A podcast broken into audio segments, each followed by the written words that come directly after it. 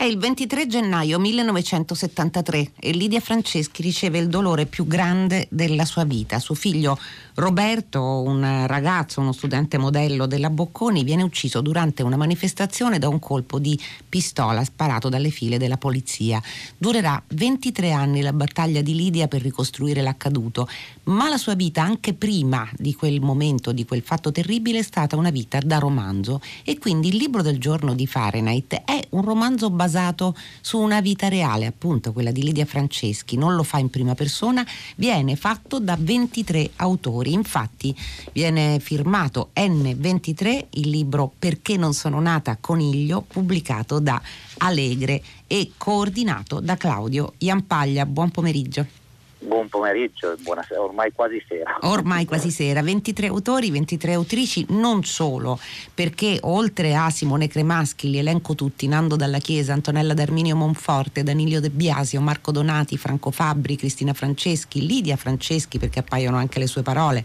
lei stesso, Claudio Iampaglia, Marco Ianni, Francesca Lamanti, Marco Pagani, Benedetta Tobagi, Francesca Tuscano, Elisabetta Vergani e Agostino Zappia, appaiono anche testi di Camilla Camilla Cederna, Armando Fontana, Joyce Lusso, Milla Pastorini, Umberto Terracini, Oliviero Urbisci e Franco Fortini con una sua poesia inedita. Da dove parte l'idea di questo racconto e come è stato condotto? Lidia Franceschi ha 96 anni, è nata nel 1923 e questo è, eh, prima di tutto all'inizio era un omaggio a, a lei e alla sua storia, non tanto nostro, quanto era nato come un progetto di biografia, di autobiografia, eh, più di quasi 15 anni fa ormai. Eh, in un incontro giornalistico molte delle persone che avete citato, alcuni sono giornalisti, drammaturgi, persone di penna, persone che hanno incontrato Lidia eh, nella sua lunghissima battaglia per la verità, ma anche eh, come dire, persone che hanno scambiato corrispondenza con lei. Eh, nel corso della sua vita Lidia ha provato in qualche modo la tentazione di scrivere la sua storia, cosa che si è bloccata di fronte alla storia dei suoi genitori, all'impossibilità di raccontare una, una madre morta ad Odessa nel cuore della rivoluzione eh, russa. Ehm, perché non ci sono più carte, non c'era memoria, un padre ucciso sotto casa in Viale Umbria eh, quando lei aveva, era proprio ragazzina, ehm, ucciso dal cognato eh, a colpi di pistola e anche qui un'impossibilità di ricostruire la memoria. Quindi è, è iniziato un lunghissimo percorso, prima da Francesca Tuscano, eh, che è anche una storica della, russa, oltre ad essere una critica della letteratura russa, eh, ha cercato la sua storia negli archivi. Eh, questa storia è stata riconsegnata a Livia in tantissimi archivi, anche in Italia, Archivio Gramsci, insomma un lavoro davvero di tanti anni. Riconsegnata la memoria a Lidia, Lidia ha trovato dentro questa memoria eh, come dire, molto dolore e anche questa frase che è perché non sono nata coniglio che dà nome al libro e a quel punto ehm, molti anni dopo su quel materiale ricostruito da Francesca Tuscano sulle lettere sull'archivio sterminato di Lidia Franceschi che ha scritto tantissimo nella sua vita poi se volete vi diremo perché abbiamo deciso di provare a rovesciare il racconto cioè non è più Lidia che racconta se stessa eh, siamo noi, eh, le persone che l'hanno incontrata, che l'hanno incrociata, que- alcuni con i quali abbiamo anche, che hanno anche battagliato nel senso migliore del termine, nel rispetto ed è reciproco con lei, che hanno deciso di riraccontare non lei, ma un'epoca storica in cui Lidia compare, è il personaggio filo, Lidia scrive, Lidia parla, Lidia incontra, ma anche Lidia viene raccontata, viene vista, viene guardata, in un caso viene anche in qualche modo, eh, come dire, eh, messa in grave difficoltà da lettere anonime, da minacce, da tutto quello che nella sua vita è occorso e questo campo rovesciato, l'unico modo possibile, ci sembrava, per poterlo raccontare era mettersi in tanti e fare un cospicuo lavoro di riscrittura. Ecco, tanti ma con un numero preciso, 23 perché 23 è un numero che conta nella vita di Lidia Franceschi. 23 è l'anno di nascita, 23 è il giorno della morte di Roberto, 23, i 23 sono tantissimi nella vita di Lidia, è quasi una, sarebbe un numero della Cabala se potesse esserlo nella sua esistenza e quindi abbiamo cercato, all'inizio era diventato un gioco, poi siamo diventati 23 davvero e a quel punto evidentemente, anche perché c'è una versione del, dell'editoria ed è per questo che ringraziamo immensamente Allegre che ha creduto in noi, eh, c'era un'avversione enorme per un progetto di libro di questo tipo, un, libro di autori, AAVV, autori vari, anche se ovviamente non è questo, noi, nessuno eh, vi possiamo raccontare chi ha scritto cosa se volete, non è, non Ma è un forse segreto. non è quel che conta. No, nessuno ha firmato il suo pezzo, li abbiamo poi riscritti tutti, peraltro con l'aiuto di due editor meravigliosi che sono nella prima fase, la fase diciamo della divisione dei compiti, della ricerca storica, dell'organizzazione, è durato due anni quasi e mezzo il, proprio la progettazione finale e la scrittura del libro. Eh, nella prima parte ci ha seguito Alessandra Mascaretti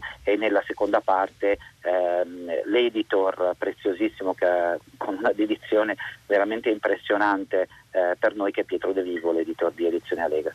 Senta, lei giustamente diceva poco fa, Claudio Iampaglia, che la storia di Lidia, compresa la storia dei suoi genitori, è la storia di un'epoca. Allora partiamo da lontano. La madre, Lidia Pavani, muore dieci giorni dopo averla data alla luce appunto a Odessa, in Russia, nel cuore della rivoluzione sovietica. Suo padre si chiama Amedeo Buticchi ed è fuggito in Unione Sovietica con il fratello Antonio per non finire in un carcere fascista ed è sempre stato convinto, tra l'altro, che Lidia sia stata uccisa per il lavoro che svolgeva per il Partito Comunista dell'Unione Sovietica e non si riprenderà mai da questa morte. Dunque, i genitori, chi I sono? genitori. Amadeo Buticchi è un socialista nella, della prima ora, passa poi al Partito Comunista, è tra i fondatori del Congresso di Livorno, viaggia,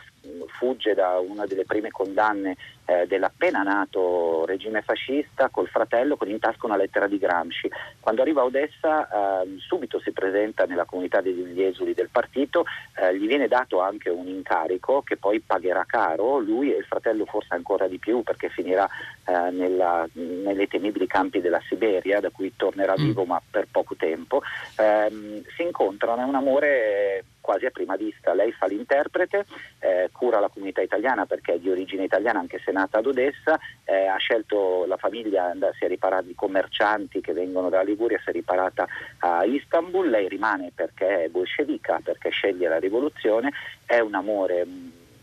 come dire, mol- le, le- le pochi materiali che abbiamo ritrovato, un amore molto forte, molto spontaneo, nasce subito Lidia, ma appunto c'è questa eh, malattia dieci giorni dopo, questo uomo che le fa una puntura eh, che nessuno ha mandato, che nessuno ha chiamato e per tutta la vita quello che gli rimarrà da vivere, non tanto, Amedeo riterrà di, che era stata un, una questione politica, un tradimento politico. Lui stesso finirà eh, con accuse, ci sono tracce nell'archivio Gramsci proprio di una lotta sul suo nome tra socialisti, comunisti, lui avrà prima un'amicizia e poi uno scontro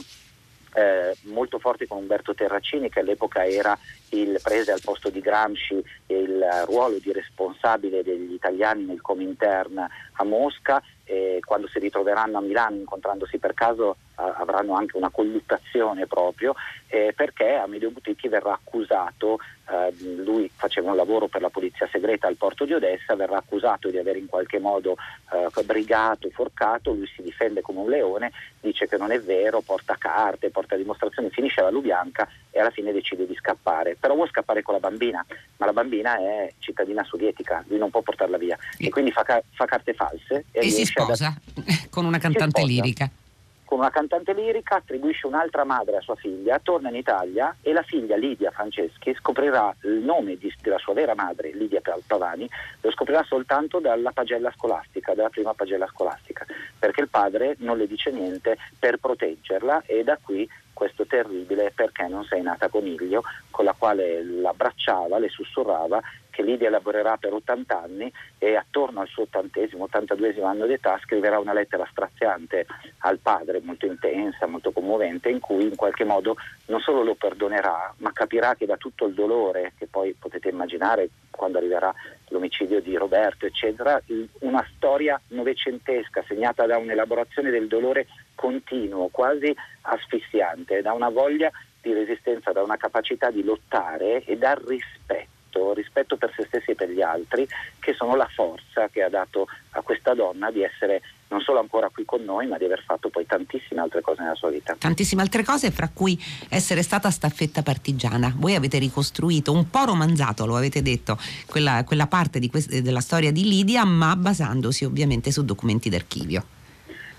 Eh, Francesca Lamantia ha iniziato, io ho concluso peraltro questa parte, il- è stata la- una delle più complicate perché c'è, a parte diciamo, gli attestati di, di frequentazione, di, diciamo, di staffetta, tutti gli attestati dal, dall'associazione partigiani, eccetera, non avevamo moltissimi elementi, allora abbiamo deciso di ricostruire questa parte dentro il luogo in cui Lidia viveva, cioè nel quartiere di Porta Vittoria a Milano e quindi abbiamo ricostruito proprio, come dire, pezzettini di quelle brigate, dei nomi di quelle persone, delle loro fini alcune tragicissime, per ragazzi del fronte della gioventù di 17 anni fucilati, proprio insomma, tra l'altro io abito in questa zona, quindi per me è mm. stato eh, anche più facile, tra virgolette, e quello è un pezzo, forse è uno dei pezzi, come dire,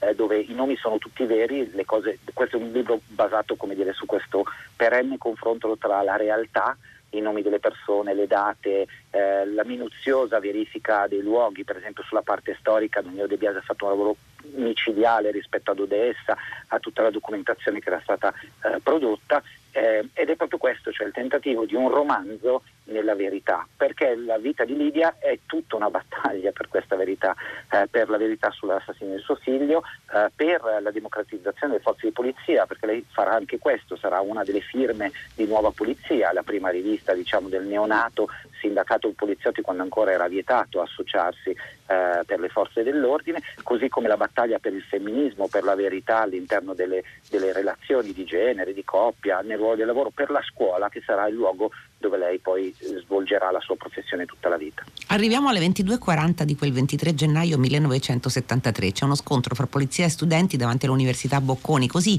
ricostruisce quello che è avvenuto e la morte per un colpo alla nuca di Roberto Franceschi di anni 21 Camilla Cederna in un articolo che è estratto da un libro uscito presso Feltrinelli nel 1975 che si chiamava Sparare a vista. Che cosa avviene a Roberto Franceschi e quanti anni ci vorranno per capire cosa è accaduto? Allora, che cosa è accaduto dal punto di vista della dinamica eh, sarà chiaro dopo appunto grandissime esitazioni da parte della magistratura, della Procura di Milano e occultamenti da parte della polizia. È la storia di eh, come poi succederà per altri omicidi politici, ma anche per omicidi di legge reale, è una storia di occultamento proprio di una violenza poliziesca eh, sbagliata. Lo Stato verrà condannato, non potendo indicare i colpevoli, lo Stato si condannerà a un risarcimento che verrà utilizzato per una fondazione. Eh, cosa succede quella notte? Gli studenti non possono entrare, alla Bocconi c'è un'assemblea del movimento studentesco, fanno una protesta perché eh, potevano entrare solo gli studenti della Bocconi, c'è un piccolo drappello di poliziotti isolato, la manifestazione si svolge pacificamente, se ne stanno andando, qualcuno attacca questo drappello di uomini eh, come dire, lontani, distanti, dopo un po' di tempo eh, da questo diciamo, scontro tra un gruppetto e un drappello di polizia che presidiava eh, l'università, eh, un uomo eh, partono dei colpi prima e poi un uomo si mette nel mezzo della strada dove oggi c'è il monumento, un gigantesco maglio a ricordo di Roberto Franceschi, ehm, si mette in mezzo alla strada, eh, non ha la divisa, ha un cappotto, ha un casco della polizia, ha una pistola e spara ad altezza uomo tre colpi. Un colpo colpisce alla schiena eh, Roberto Piacentini, ehm, che è ancora vivo ed è venuto alla presentazione del libro a raccontare la sua testimonianza, un colpo si infila nella nuca eh, di Roberto Franceschi, che tra l'altro aveva un maglione bianco eh, fatto a mano da sua sorella che si inzupperà di sangue, un'immagine fortissima, terribile, e un colpo si infilerà in una eh, 500, un dettaglio non secondario perché Gaetano Pecorella e Marco Ianni, due avvocati del movimento studentesco all'epoca, lo troveranno e quel terzo proiettile sarà quello che farà aprire le indagini dopo purtroppo molti anni, che porteranno a vari processi a 23 anni e poi alla causa finale che quella eh, con lo civile, con lo Stato, per avere solo il risarcimento, non potendo avere il nome dei colpevoli. Senta, ci sono poi molte storie che vanno come rivoli a confluire in quella principale di Lidia, anche storie che apparentemente sembrano appartenere ad altri mondi, come quella degli Stormy Six. Che parte sì. hanno in questa vicenda? Allora, Franco, Franco Fabri è, il, è, praticamente il numero 23, nel senso eh che sì. è gra- grande musicologo, eh, studioso delle, della popular music, nonché frontman degli Stormy Six, all'epoca gli Stormy Six scrissero eh, nella commissione studentesca in realtà, perché il movimento studentesco aveva le sue commissioni, una produceva musica, dischi, aveva proprio un'edizione, concerti, insomma, e in questa commissione tra l'altro scrissero il testo anche Michele Mozzati di Gine Michele per dire, no? erano un gruppo molto vario e composito, molti erano degli Stormy Six, scrissero la canzone Il compagno Franceschi, che per molti anni fu l'inno del movimento movimento studentesco sicuramente milanese e spesso anche in altre parti d'Italia e Franco Fabbri ci ha regalato, in, regalato perché lui ne aveva scritto in parte in un libro edito da Saggiatore eh, album bianco, il, la storia, diciamo, una storia musicale eh, di quegli anni e dell'esperienza di Stormy Six ci ha regalato eh, la nascita della, della, canzone e come vivevano i giovani del movimento studentesco impegnati in giro tra concerti, assemblee, eh, alleanze con i consigli di fabbrica, insomma erano i veri anni della contestazione, come nasceva quella canzone, che significato aveva e anche lì e che dolore si portava dietro. Senta, ci sono altre storie, dicevamo, e alcune di queste storie vanno a toccare altri momenti della, del Novecento, quelli che sono stati momenti eh, di impatto, i momenti di crisi del secolo che abbiamo alle spalle. 12 dicembre 1969 c'è un incontro e c'è un incontro dove è presente proprio Roberto, Roberto Franceschi. A chi appartiene questo testo? Stavolta glielo chiedo. Assolutamente sì, questo testo tra l'altro appartiene a diciamo, la persona meno di penna e che salutiamo perché in questo momento è impegnata anche lei in una battaglia insomma, che ci riguarda un po' tutti. Si chiama Antonella D'Arminio Monforte ed è un medico, è un'infettivologa eh, di Milano, è un primario. La salutiamo era... con molto molto affetto e anche riconoscenza ovviamente, sì. e, siamo, e, siamo, negli anni della scuola del Vittorio Veneto, il liceo scientifico che frequentò Roberto, compagni di, di classe e Antonella D'Arminio Monforte è una ragazza che vuole partecipare al collettivo, ma ha una famiglia diciamo molto uh, più borghese, più, con, meno eh, contenta che la figlia frequenti e quel, quel, giorno escono tutti e si trovano tra l'altro con i sindacati in una piazza livida, in una eh, serata pioviginosa, eh, fredda, eh, come Milano sapeva essere ancora di più di oggi. Il, um, si trovano per partire in corteo e andare in piazza Duomo. E,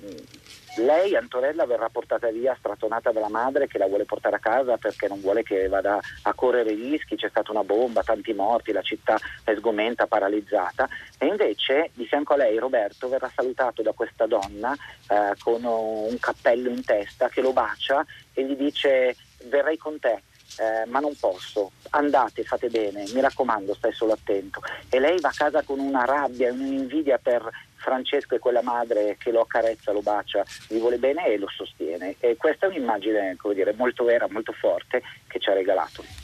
Senta, questi, questi versi glielo ammazzò il governo e ora parla ai comizi per riaverlo intatto. Somiglia a mia madre come era nel 20. Non sa che in un vecchio grida un attimo il figlio. Sono di Franco Fortini, sono versi inediti che voi avete potuto pubblicare e sono dedicati a Lidia Franceschi. Sì, è una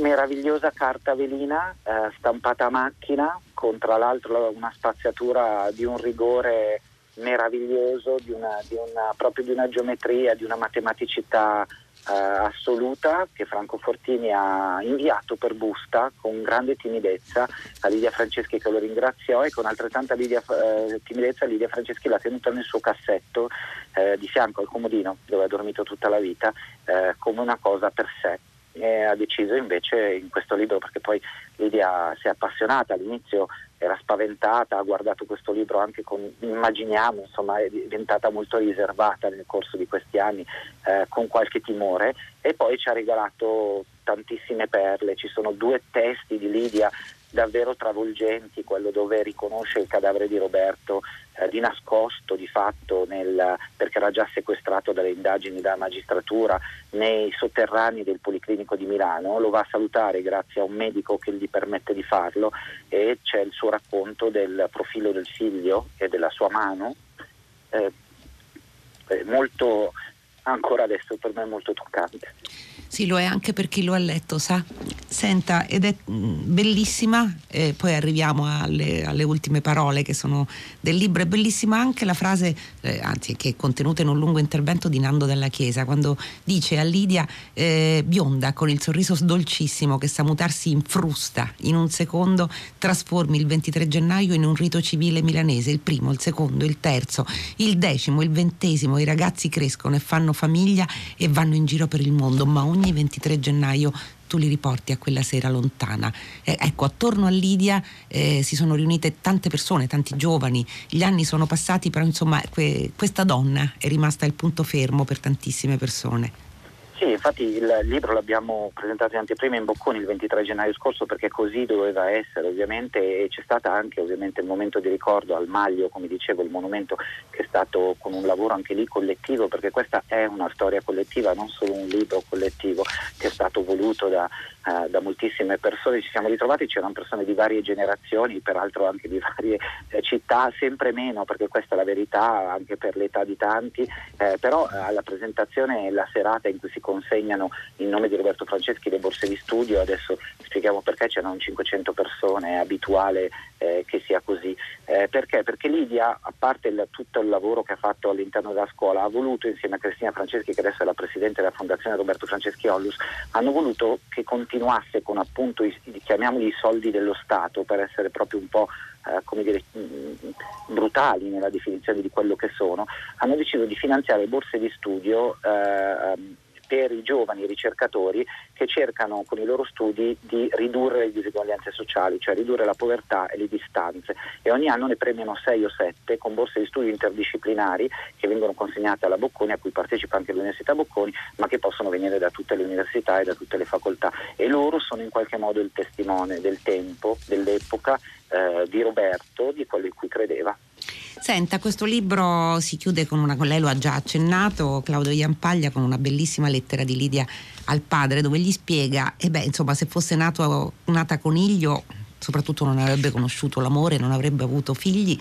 E conclude con queste parole, cioè avrei, avrei voluto bere le acque del fiume Lete, scrive per dimenticare, ma questo ai mortali non è permesso e il presente incalza con il futuro che lo insegue. Allora ci si accorge di come i ricordi siano importanti, così come le parole dette, i confronti tra idee diverse, i silenzi che non sono silenzi, perché il tempo fa invecchiare i sogni ma non cancella i ricordi. Sono parole bellissime, Claudio Iampaglia, e quindi noi la ringraziamo molto per